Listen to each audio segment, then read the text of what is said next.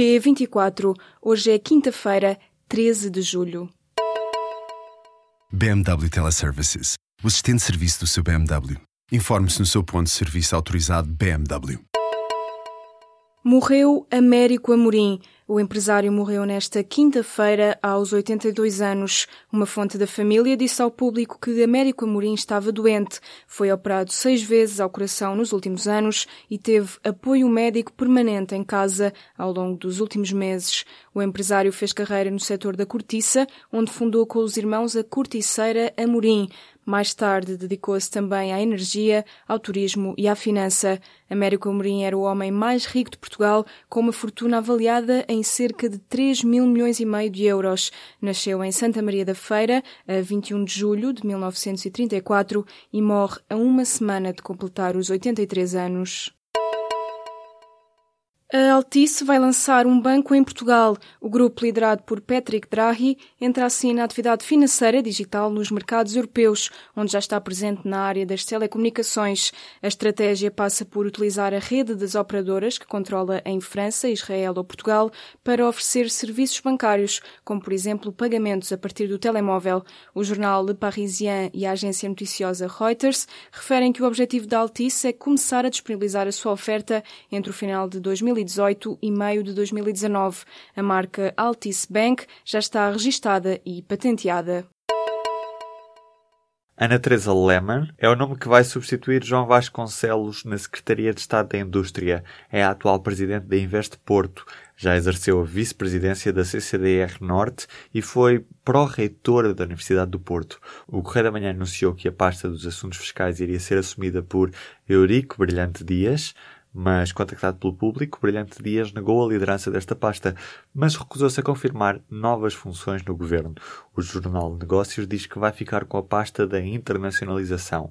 A par destas alterações, também Margarida Marques deixa os assuntos europeus, sendo substituída por Ana Paula Zacarias. Notícia do Expresso. Também nesta quinta-feira se soube que Tiago Antunes é o nome escolhido para ocupar o lugar de Secretário de Estado da Presidência do Conselho de Ministros. Os resultados da primeira fase dos exames nacionais do ensino secundário foram conhecidos nesta quinta-feira.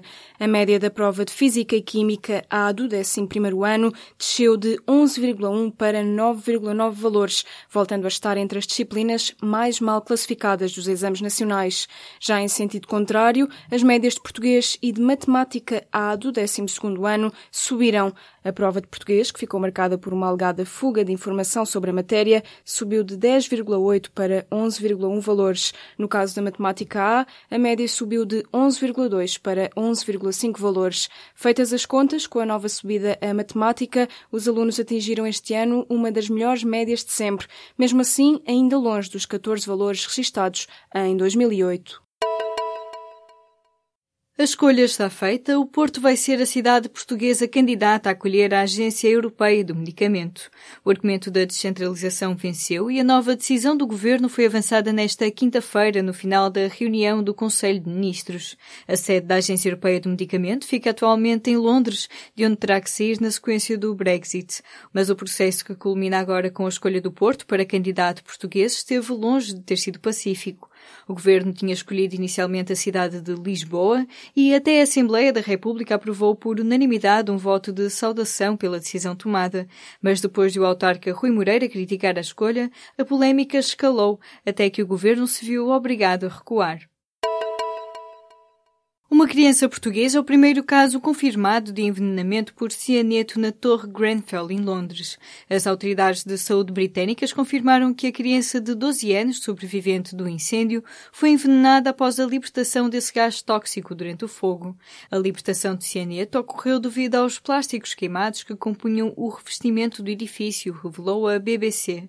A imprensa britânica já tinha informado que três sobreviventes tinham sido tratados com um antídoto de cianeto, mas o caso da criança portuguesa é o primeiro com confirmação através de relatório médico.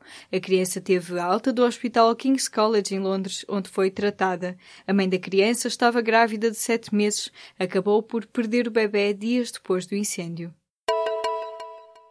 Lula da Silva garantiu nesta quinta-feira que vai continuar no jogo político e que quer ser candidato à presidência do Brasil. O antigo presidente brasileiro falou pela primeira vez, um dia depois de ter sido condenado a nove anos e seis meses de prisão no âmbito da Operação Lava Jato. Perante um grupo de apoiantes em São Paulo, Lula da Silva negou todas as acusações e disse estar inocente. O antigo presidente brasileiro defendeu que há uma tentativa para o retirar do jogo político e afirmou que vai apresentar recurso junto de um tribunal superior. O dissidente chinês Liu Xiaobo morreu nesta quinta-feira. Vencedor do Prémio Nobel da Paz em 2010, o escritor e crítico do regime tinha 61 anos. Liu Xiaobo era o mais conhecido preso político da China. Estava internado desde junho depois de lhe ter sido diagnosticado um cancro no fígado em fase terminal. O escritor e a família tinham pedido para que fosse tratado no estrangeiro, o que Pequim recusou. O Nobel da Paz de 2010 morreu nesta quinta-feira no hospital, num quarto cercado por agentes da polícia paramilitar. Liu Xiaobo foi condenado em 2009 a 11 anos de prisão por incitamento à subversão, por ter feito parte de um grupo de ativistas pró-democracia que pediam a reforma política na China. Recebeu o Nobel da Paz em 2010, mas não teve autorização para comparecer na cerimónia de entrega do prémio. As nomeações para os Emmys voltaram-se para Westworld e para as estrelas de Hollywood. Sem a Guerra dos Tronos na corrida, os prémios da televisão norte-americana continuaram a premiar a HBO com Westworld. Os nomeados para a gala número 69 dos Emmys foram anunciados nesta quinta-feira à tarde e estão disponíveis no site do público. A entrega dos Emmys está agendada para 17 de setembro, com Stephen Colbert como apresentador da gala. Os passos esgotaram, os bilhetes diários para esta quinta-feira também. Cabeças de cartaz, Red Hot Chili Peppers.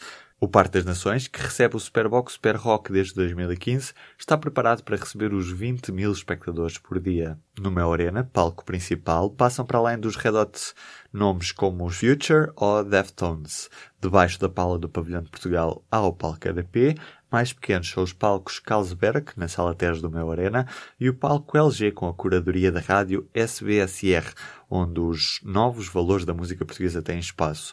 Conselhos de organização, chegar cedo, porque as revistas são demoradas, ir de transportes públicos e evitar trazer mochilas. Para esta sexta-feira e sábado há ainda bilhetes disponíveis.